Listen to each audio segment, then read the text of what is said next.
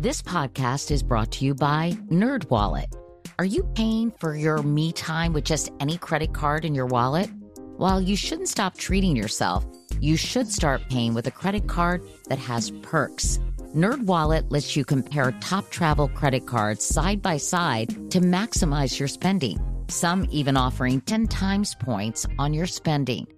So, what could future you do with better rewards? A free flight? Room upgrades? Don't wait to make smart financial decisions. Compare and find smarter credit cards, savings accounts, and more today at nerdwallet.com. Reminder credit is subject to lender approval and terms apply. NerdWallet, finance smarter. Right here, right now. Find your beautiful new floor at Rite Rug Flooring. Choose from thousands of in stock styles, ready for next day installation, and all backed by the right price guarantee. Visit riterug.com. That's R I T E R U G.com today to schedule a free in home estimate or to find a location near you.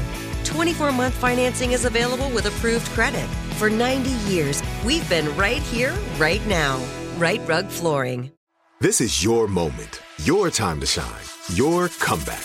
You're ready for the next step in your career and you want an education employers respect. So you're not just going back to school, you're coming back with Purdue Global. Backed by Purdue University, one of the nation's most respected public universities, Purdue Global is built for people who bring their life experience into the online classroom. Purdue Global, Purdue's online university for working adults. Start your comeback today at purdueglobal.edu. Hi, everyone. I'm Katie Couric, and this is Next Question. Today, part two of our long COVID deep dive. If you haven't listened to part one yet, you should start there. It's right there in your feed. In part one, we left off with the stories of Chimere L. Smith and Deepa Singh, two long COVID patients whose symptoms and experiences in their own bodies were being dismissed by doctors and hospital staff. I often was told that I wasn't well in my head, I was too anxious, I was starting to believe that the providers who were telling me it was psychosomatic and it was anxiety driven. I, I truly felt like, okay, well, I'm having a mental break. Unfortunately, these experiences are not unique. I think it's been an absolute nightmare for most people. Diana Berrent is the founder of Survivor Corps, a grassroots COVID patient advocacy group that has shifted its focus to long COVID. Survivor Corps has about 180,000 members, and Diana says she's heard these stories time and time again. It became, in just like other chronic diseases, almost a modern day diagnosis of female hysteria, where patients were going to doctors and being gaslit and being told that they had anxiety when they were actually having tachycardia, which needs a cardiologist, not a psychologist. And yes, people are anxious. I'm sorry. If you're not anxious in today's day and age, then you're not paying attention. But this isn't just anxiety. This is, you know, debilitating physical distress. Most people think that they are losing their minds. They might have survived, but they are dying a slow death people come in good faith to try to seek help. They encounter a healthcare system that's ill prepared to help them. Again, Dr. Harlan Krumholz, a Yale cardiologist and long COVID researcher. Without objective measures of the illness, it becomes easy for professionals to dismiss them and to doubt even their existence beyond in someone's mind. And when I say that is it's sort of a lack of respect for what people tell us. It's sort of a, a a skepticism about people who are reporting these kind of symptoms. So many of these people, when they interact with the healthcare system, are seeing people who are who are skeptical that this is real. It's real, but we don't understand what it is. And when when things don't meet the patterns that we're used to seeing, we're trained as pattern recognition professionals, as, as doctors. I mean, that's how we diagnose. What's this pattern? And we're bringing together multiple pieces of information, what you're telling us, what the lab tests are saying. But when we lack the lab test, we lack imaging tests, we lack other measures of, of what's going on, then we're left with what people are telling us. And right now, with the healthcare system, its reaction to that is to be dismissive largely. And so we need to fight against that impulse and we need to figure out quickly What can we do to really understand what's going on? We have to trust people. We have to listen to them intently, and we have to try to appreciate what it is that they're going through, and and have uh, it be a call to action for us, not just something to dismiss, because there there is a lot of suffering thankfully for me, last year, May 20th, 2021, um, which was uh, also ironically my birthday, um, I got a wonderful chance, a marvelous chance that I don't take for granted. Chimere struggled to find help for more than a year, but her persistence eventually paid off and I met a wonderful Dr. Lauren uh, Ababio, um, who changed my life. Uh, she is um, a Black woman, a young Black woman who's just starting out her medical uh, career. And um, she was the very first doctor that I met who said, Chimere, I believe you. And um, I still get emotional about it today because it it meant so much for me um, and so much to me. Um, not only did it mean that I was going to be able to develop a healthy relationship um, with a with a doctor, but it, it meant that she was actually taking notes. I could see her as she was typing, listening to me, um, typing notes about my condition. She was the very first doctor who wrote a letter a very uh, sound letter uh, to, to address to my, my employer to let them know that I was simply unable to work. And here were the reasons why. I believe that her affirming me and validating my condition is also the reason why I luckily have been able to um, be accepted. My claims for disability have been able to be accepted. Had I not met her, had I not fought so hard to reach her and to get a doctor like her, had I not fired all of the other doctors that I had to get to her, I may not be able to celebrate that today. That's a that's a huge win to me um, after experiencing such such devastation in my life. I fell ill in February 2020, and it wasn't until August 2020 through telemedicine that I found a provider who introduced me to the term long hauler. Again, Deepa was just 28 years old when she started seeking answers for her long COVID symptoms. She listened to my symptoms. She ordered panels of tests, and I had a follow up appointment with her to go over the results. Listening to the symptoms I was having, looking at the blood work, uh, and the antibody result, and also comparing this to what she was seeing in other patients. She introduced me to this term long hauler and asked if I'd heard of it before. I hadn't. She explained that some folks were experiencing lingering problems from their COVID infection. And I had an inkling already that's what was happening, but it was good to finally feel like for the first time that year, I wasn't losing my mind. When that doctor, I think she's located in Florida, who met with me through an app on my phone, introduced me to Long Hauler, I felt like metaphorically, of course, not literally, metaphorically, I could breathe again my medical journey and experiences are unacceptable. I have gotten more acknowledgement validation from providers now than I did two years ago, but nowhere near where it should be. You shouldn't walk out with absolutely no answers in tears, feeling more frustrated like you've hit yet another dead end. I still walk into some provider appointments and walk back out with that experience. On the other hand, I have had a couple of appointments recently where, at the very least, provider acknowledged, I know what long COVID is, and I'm so sorry you're dealing with that. So, validation. That's the progress that I've made in two years. And if if we're calling that progress, I think that indicates much larger problems at hand.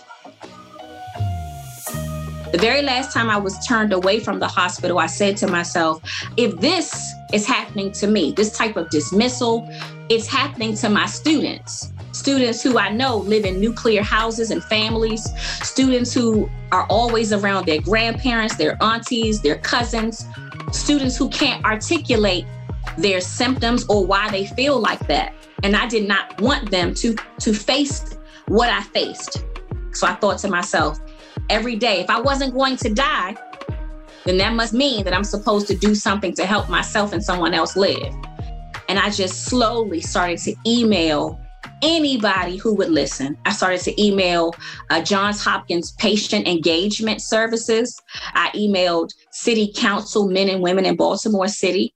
I uh, emailed state delegates. I even emailed doctors who at Hopkins were writing uh, journals and writing uh, uh, small articles about COVID because I wanted to know um, what I could do to help treat myself and pass that information on to other people. While Chimere is still unable to return to the classroom to teach full time, she has transformed her experience into patient advocacy. She's a member of multiple long COVID groups and is on the board of Body Politic, a COVID 19 support collective. She offers advice to fellow long COVID patients and is often invited to speak on their behalf. I just want to make sure that I save myself and I want to make sure I save those other people in my community. And when I say other people, I mean other Black people who are poor, who are disenfranchised, who don't have the same healthcare access, and who don't have the same financial means as other people. I testified before Congress on Thursday, April 28th, 2021. And the purpose of that congressional hearing was to talk to researchers and doctors about COVID, but to also hear about the patient experience. It's been the generosity of my family and my friends and those who support my advocacy that I was even able to live for the past two years. And so I wanted Congress to know how serious I was about my station in life. I was very moved by the fact that many of those congressional leaders admitted that they too knew people who experienced and were experiencing long COVID. However, I've been very disappointed a, a nearly a year later because there hasn't been much uh, movement or action on the behalf of long COVID patients. We acknowledged it and then we left it. There are not very many people in power who are standing up for us. What I have seen and what I will continue to champion is the fact that smaller groups, smaller organizations, grassroots organizations have been at the helm of informing us about long COVID. Body politic alone has informed so many people with their platform. It's been groups like ME Action, which is a group about you know um, ME and chronic fatigue syndrome and um, other uh, chronic illness groups that have helped to inform long COVID patients. It hasn't been many politicians. It hasn't been our president. It hasn't been the people that we entrust with that kind of power. It's been the smaller groups, the, the everyman, the average woman, the average man that has reached out their hands to help us. And so that's who have led us down this road of information. It wasn't the people in power. When we come back, hey, hey, Katie, Tim Kaine here. I tracked down some of those people in power.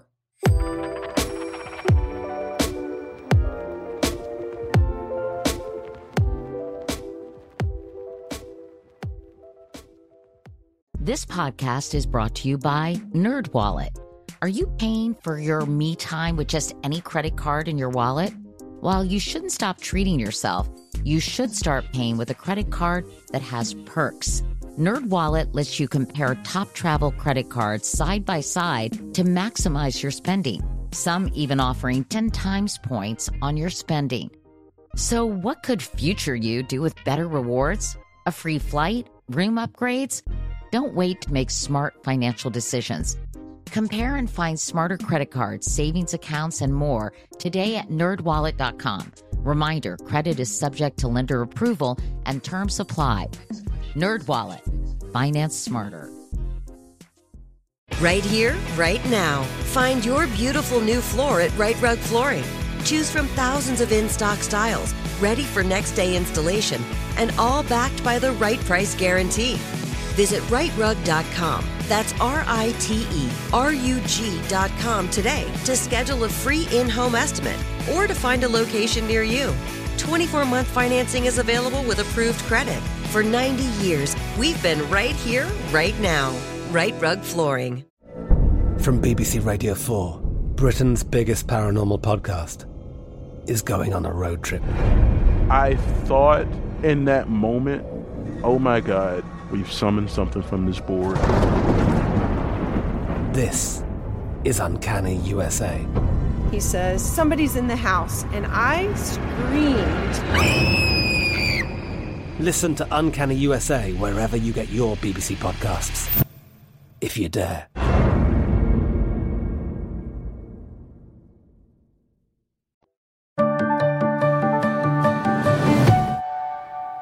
Again, our long COVID cohort Deepa Singh, Rebecca Hogan, Liza Fisher, Jack Guest, Chimere L. Smith, and Janine Hayes. As far as what the long COVID community needs from the powers that be, and this is in my opinion, first, we need financial support. I've lost everything. We've gone through our savings, we've whittled away everything. I used a lot of that GoFundMe money to pay for COBRA. That money has run out. Is this a forever thing? How long am I going to have the income that supports that? As a teacher, I would save ten to twenty thousand dollars a year, and I lost all of that in the first couple of months of my illness. Second is job protection. You know, we're we're still people. We if we had jobs previously, we need to know that our jobs will still be available to us when we return. I worked um, at one of the top management consulting firms. I was I was um, you know an associate partner there.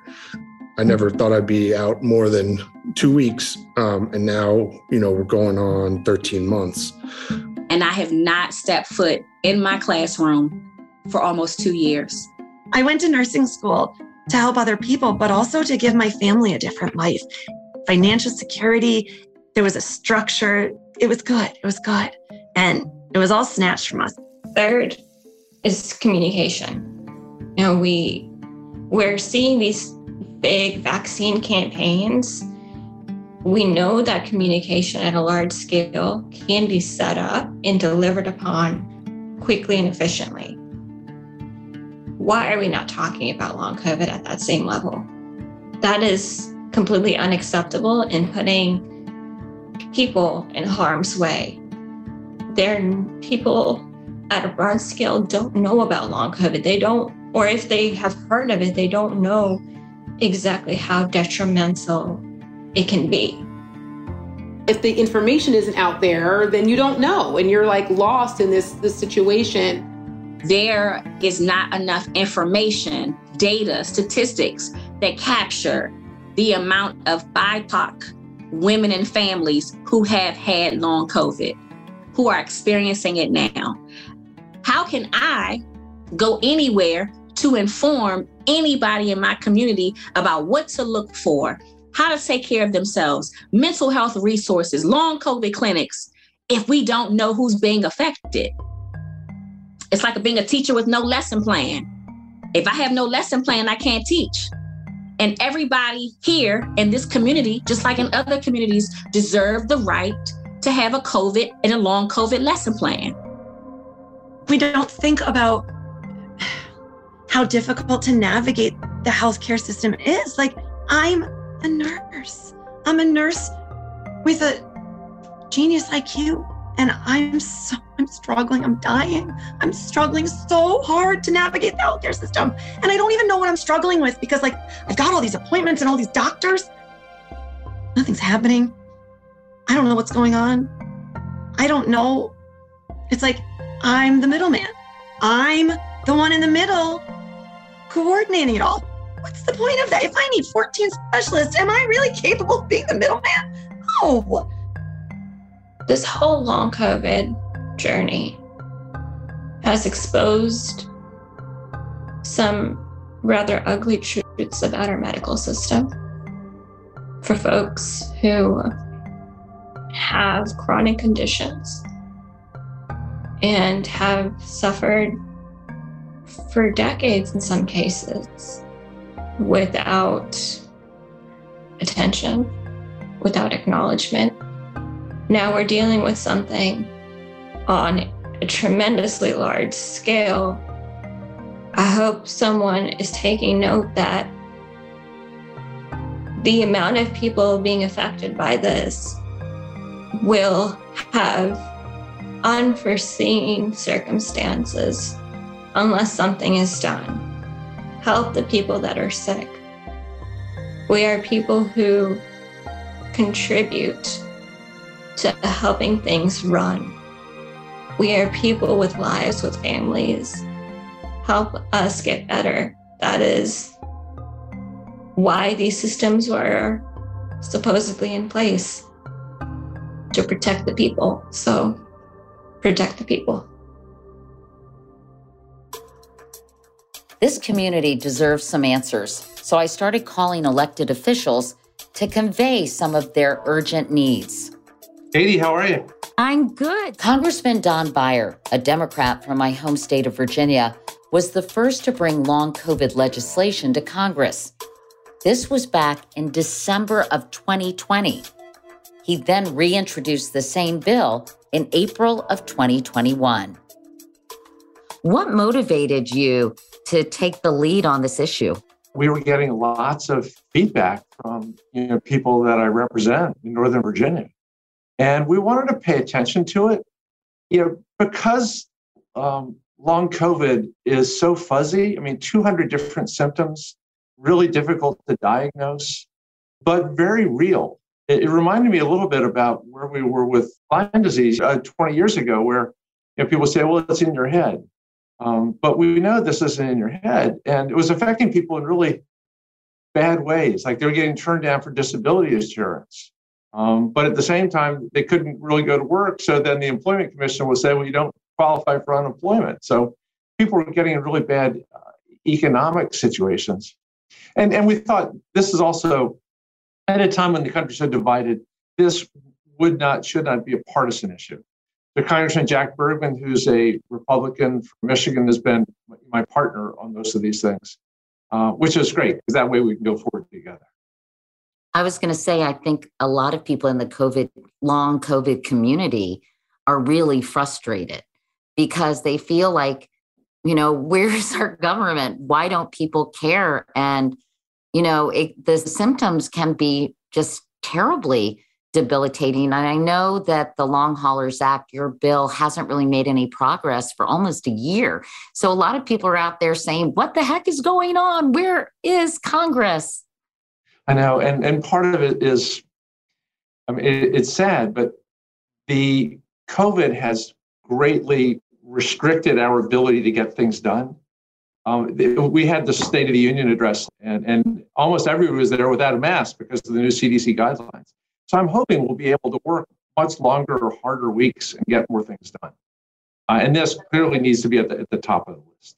Senator Kaine introduced a new long COVID bill to Congress. It's called the Comprehensive Access to Resources and Education for Long COVID Act. It's legislation designed to help people living with long term COVID symptoms. Have you had a chance to review this and, and any thoughts on that? Yeah, I think it's a, a great piece of legislation. And what, what Senator Kaine's legislation does is build on the different iterations of the last two years. Yeah, you, you start with the very morning I interviewed Congressman Beyer, Senator Tim Kaine, who himself continues to experience long COVID symptoms, introduced the CARE Long COVID Act to Congress. Could this be the boost of adrenaline the long COVID cause needs to get federal help? Is it even enough? Hey, hey, Katie, Tim Kaine here. Hey, Tim Kaine here. How are you? I talked with Senator Kaine to find out. Tell us a little bit about the CARE Long COVID Act and how it's going to help these, you know, literally millions of people who are experiencing this. Katie, the, the first bit of news that's good news is we got a little bit of a head start on it in the American Rescue Plan that we passed um, a year ago in Congress because we put funding into that bill for the NIH to do research on long COVID. So they've they've started the research. But what the what the CARES bill would do, and I want to thank my principal House sponsor is Don Beyer of Northern Virginia, and my co-sponsors in the Senate are Tammy Duckworth and Ed Markey, Massachusetts and Illinois. What we will do is basically four things with this bill. First, we will try to really have a good federal database to catalog the kinds of symptoms and complaints that people have. Um, our public data, public health data infrastructure in this country was sort of weak before COVID. That actually hurt us in dealing with COVID. We want to do a very good job of gathering the data about patient experiences. That's number one. Number two, with that data and with other studies that that hospital Sloan, uh, Sloan Kettering in New York is doing this, and others are too. Um, we we want to uh, basically do deep research into causes and cures, and then the last piece of the bill, sort of the third piece, is once we catalog the the concerns and complaints and we do research into causes and cures, how can we get that information out to patients and how can we get that information out to providers? Because again, we don't want somebody who is experiencing this to go in to a provider and be told, oh, well, you know, um, it might be anxiety, it might be depression. It's been a tough time. A lot of people are dealing with tough issues. We, we really want to communicate all these best practices and the research to the provider community and also the patients. The more information, maybe you reduce the uncertainty a little bit, and that might help people deal with this. You know, if I was experiencing severe long COVID symptoms, I might listen to this and want to pull my hair out because it sounds like we need to study and really gather data, et cetera, et cetera. And I might be saying, hey, I love you, Senator Kaine, but I need relief now. And this hasn't even happened. This bill hasn't passed. And, you know, I'm desperate. So, um, are there more immediate things that can be done? A lot of the patients we talked to said they really need financial help and some kind of job dis- security. And I don't know whether there's uh, something we could do with the Disabilities Act that might help people who are in this situation, but they have these mounting medical bills and they they have to live and they're they're really in dire straits and you know, I'm not even one of them, but I feel for them so much because what you're describing sounds like it will be a long time coming with all due respect and even appreciating your the the attention you're paying to the issue. Yeah, I, well, Katie, no, I think that's a fair concern. Even the dollars that we allocated a year ago to research, you don't necessarily get an answer on a research question just like that. You know, you really have to do it and do it right in order to come up with answers. But there are some there are some immediate term things that I do think are important. One is um, the Biden administration has already put out some guidance about long COVID as being the kind of condition that needs to be protected by the Americans with Disabilities Act. So, for example, uh, the Americans with Disabilities Act would suggest that in an employment setting, an employer should offer you accommodations if you have health related issues. Folks who have long COVID need to be given accommodations at, at, the workplace. And again, we may need to communicate that, that, that out to employers and to employees about the way to ask for those kinds of accommodations. But there is a legal protection right now that I think would provide some help.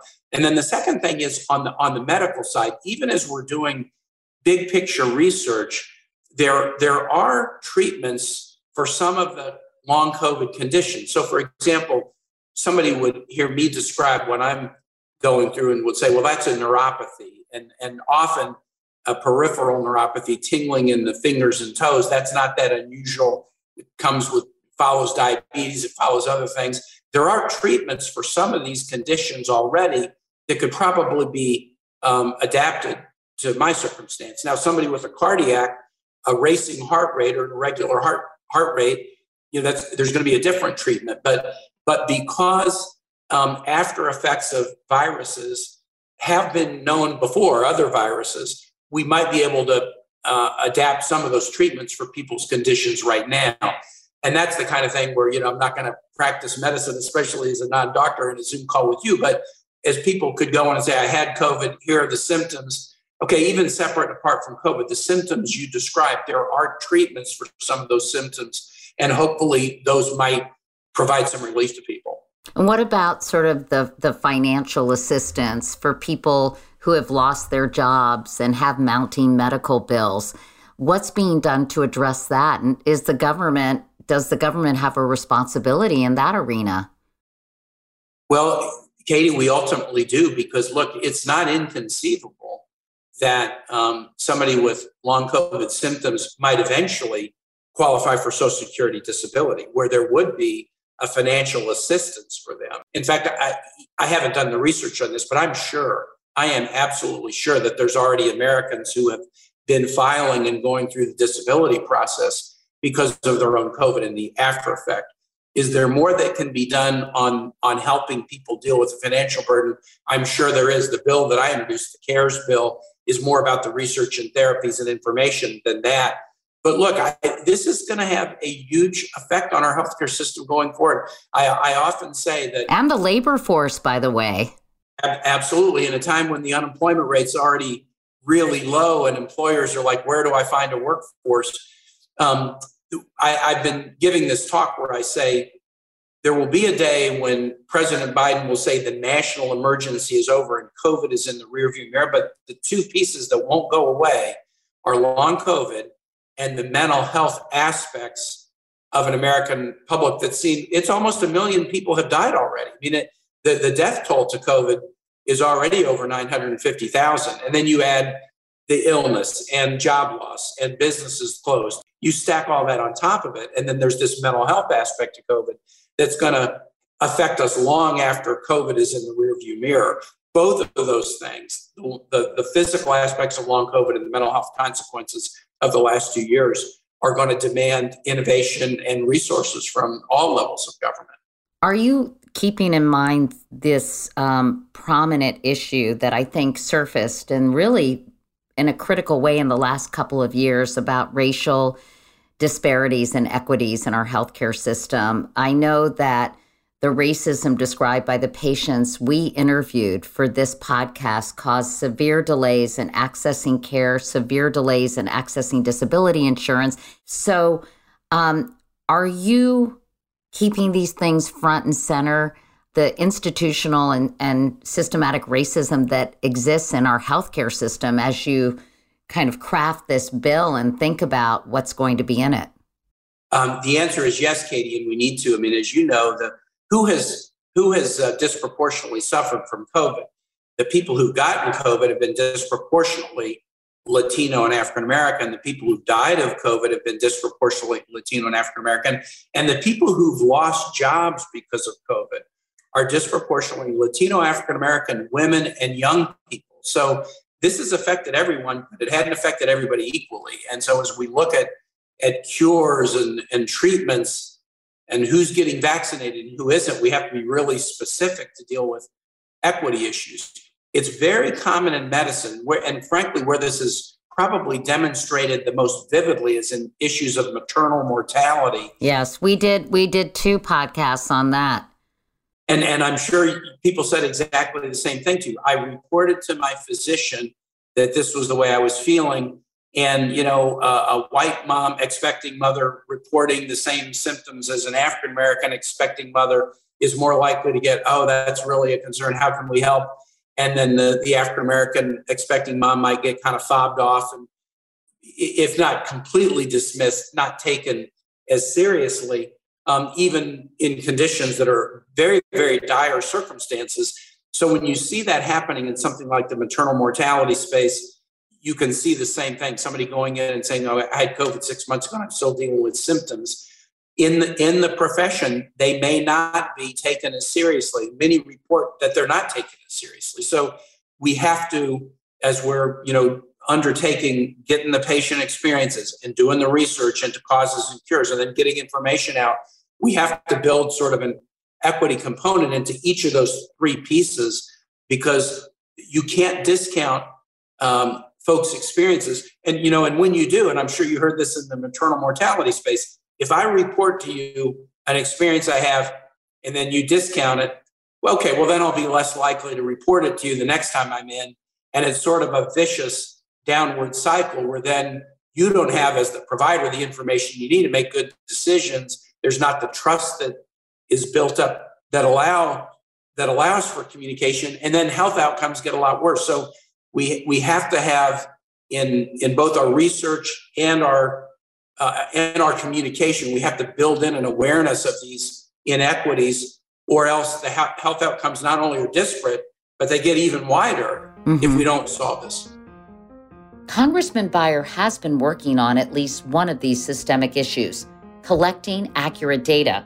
In January of this year, Representatives Beyer and Ayanna Pressley of Massachusetts demanded better data from the CDC on long COVID's impact, specifically on women and minorities. So, has the CDC been receptive to your request? Because it does seem that a, a really fulsome research study is in order. It's a, it's a yes and no answer. I mean, y- yes, they've been friendly and open. Uh, on the other hand, they're a little overwhelmed. You know, they're trying to keep so many different um, research balls up in the air. As you know, they've been criticized for not being more forthcoming with some of their data. And of course, they have responded, uh, Dr. Walensky and others, that we don't want to get science out there that's not vetted, that could only be half right and have people making the wrong decisions. Um, it, for an overwhelmed agency, I think they're trying to partner with this as best they can, but we've got to keep the pressure on. Would you like to take a moment to convince this community that you are going to stay on it, Congressman, that they will not be forgotten, that you will do everything in your power to ensure that their suffering is taken seriously and the government can try to help? Katie, yes, absolutely. We we can't forget the long COVID folks who are going to be with us long after we stop wearing masks and everybody's back in school. Um, we need to continue to try to make Congress um, a more effective, faster acting body. I don't think our founding mothers and fathers ever intended for it to be as glacial as it is right now. Uh, and there are many really good ideas out there about how to make it a more responsive legislative body. But in the meantime, while it is what it is, uh, people like Senator Kaine and I and Congressman Jack Bergman, Ayanna Pressley from Massachusetts, we need to just keep the pressure on as hard as we can. A lot of long COVID sufferers are going to be listening to this podcast, Senator.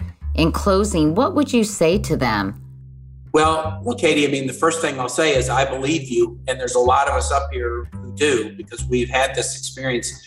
We believe both your experience of COVID, but we believe that these symptoms persist. Um, we are investing dollars now for a year in research to figure out what to do.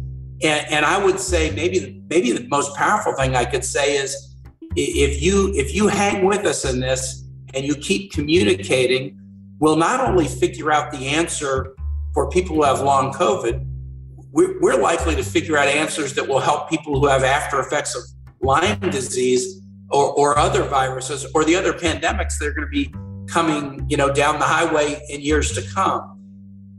The study that we can do with people who have long COVID will not only help you, but they're going to help a lot of other people who are going to have, you know, who've either had COVID or going to have the next virus that comes. And that's why it's really important that we do this and we do this together. We can help a lot of people down the line if we if we stay focused. That was Senator Tim Kaine and Congressman Don Beyer. Coming up, we'll have some final thoughts from our guests. This podcast is brought to you by NerdWallet. Are you paying for your me time with just any credit card in your wallet? While you shouldn't stop treating yourself, you should start paying with a credit card that has perks. NerdWallet lets you compare top travel credit cards side by side to maximize your spending. Some even offering 10 times points on your spending. So, what could future you do with better rewards? A free flight? Room upgrades? Don't wait to make smart financial decisions. Compare and find smarter credit cards, savings accounts, and more today at nerdwallet.com. Reminder credit is subject to lender approval and terms apply. NerdWallet, finance smarter. Right here, right now. Find your beautiful new floor at Rite Rug Flooring. Choose from thousands of in stock styles, ready for next day installation, and all backed by the right price guarantee. Visit riterug.com. That's R I T E R U G.com today to schedule a free in home estimate or to find a location near you. 24 month financing is available with approved credit. For 90 years, we've been right here, right now. Rite Rug Flooring. From BBC Radio 4, Britain's biggest paranormal podcast is going on a road trip. I thought in that moment, oh my God, we've summoned something from this board. This is Uncanny USA. He says, Somebody's in the house, and I screamed. Listen to Uncanny USA wherever you get your BBC podcasts, if you dare.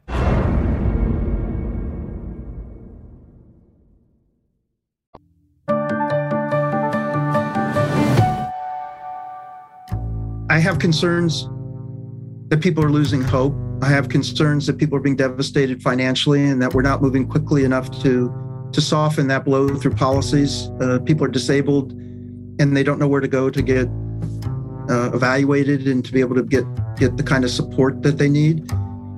When we talk about getting used to all of this, what it means is that we're getting used to ma- a mass disabling event. We are getting used to people in their 20s and 30s effectively having their livelihoods shut off from them. People who cannot go back to work, whose careers are being ruined, who have to downsize their homes, selling their cars because they need to pay for medications.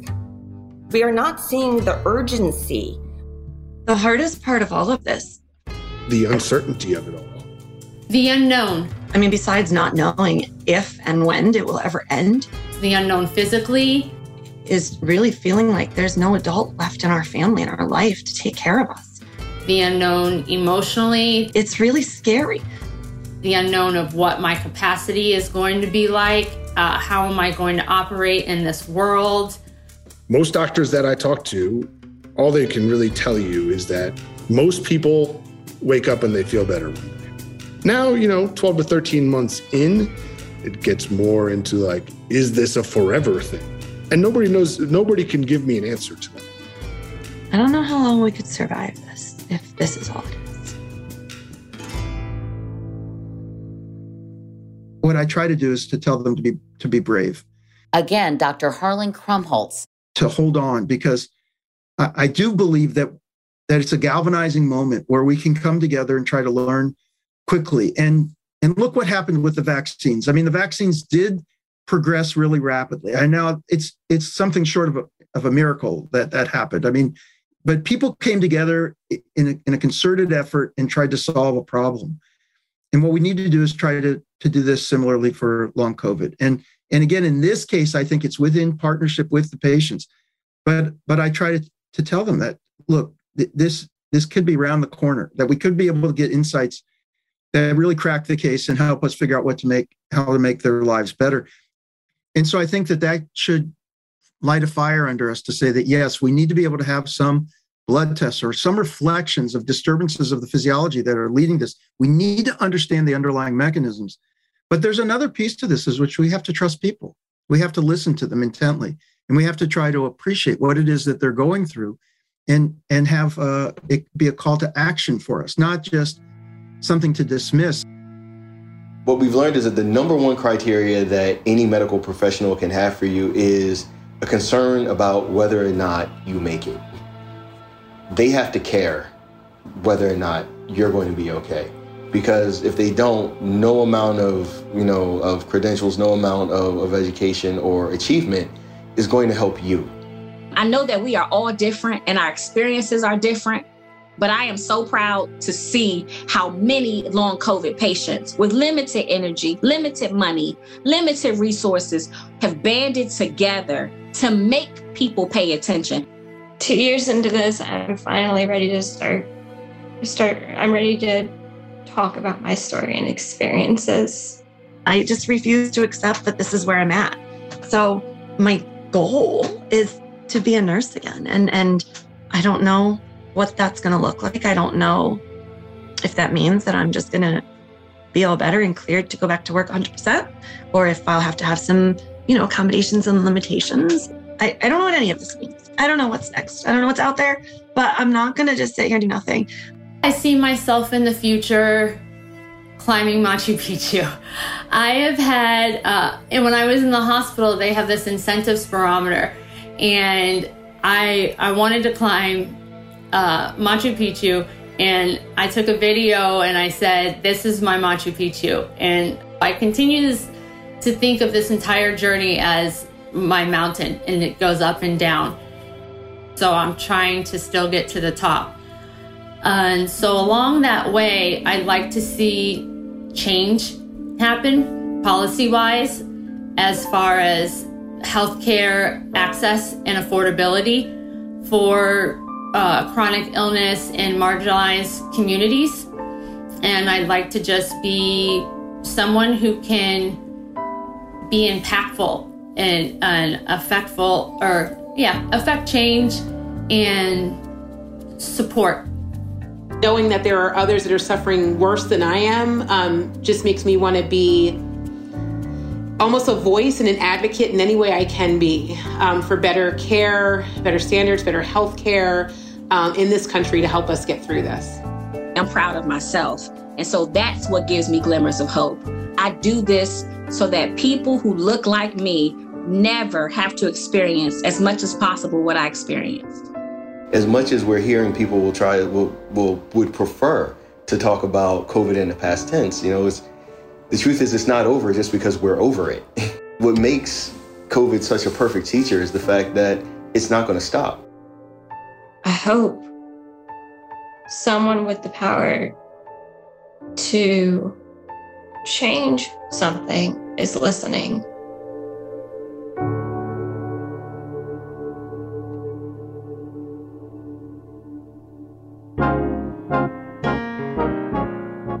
Thank you to all of our long COVID patients who spent time and energy they didn't have sharing their stories.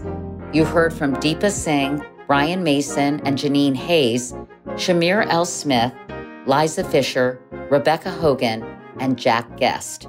And thank you as well to Dr. Harlan Krumholz and Dr. Akiko Iwasaki of Yale University, and to Diana Berrent, of course, of Survivor Corps.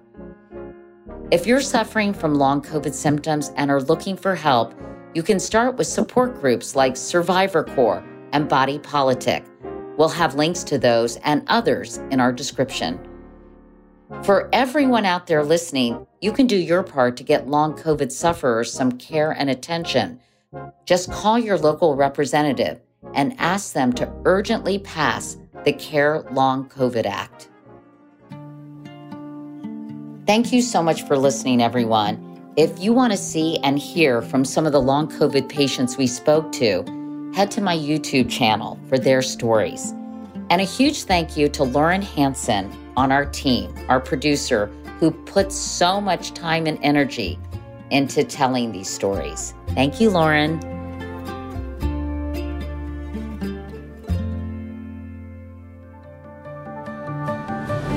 Next Question with Katie Couric is a production of iHeartMedia and Katie Couric Media. The executive producers are me, Katie Couric, and Courtney Litz. The supervising producer is Lauren Hanson, associate producers Derek Clements and Adriana Fazio. The show is edited and mixed by Derek Clements. For more information about today's episode or to sign up for my morning newsletter, Wake Up Call, go to katiecouric.com. You can also find me at Katie Couric on Instagram and all my social media channels. For more podcasts from iHeartRadio, visit the iHeartRadio app, Apple Podcasts, or wherever you listen to your favorite shows.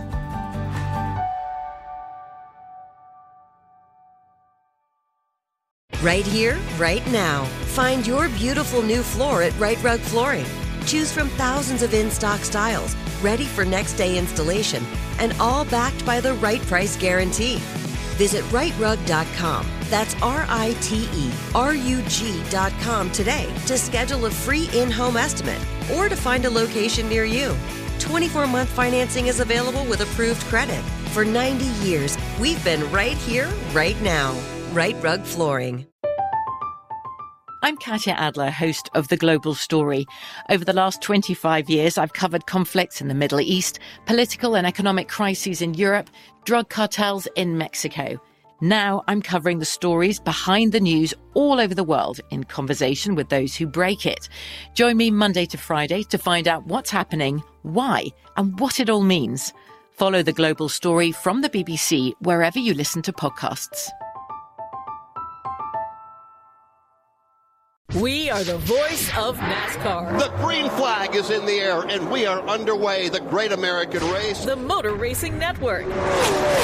NASCAR Cup, Xfinity, and Craftsman Truck Series Racing live on your hometown radio station and MRN or NASCAR.com. Martinsville, Talladega, the Chicago Street Course. We have the side by side action and last lap passes for the win. Photo finishes. Ryan Blaney will win. The voice of NASCAR, the Motor Racing Network work.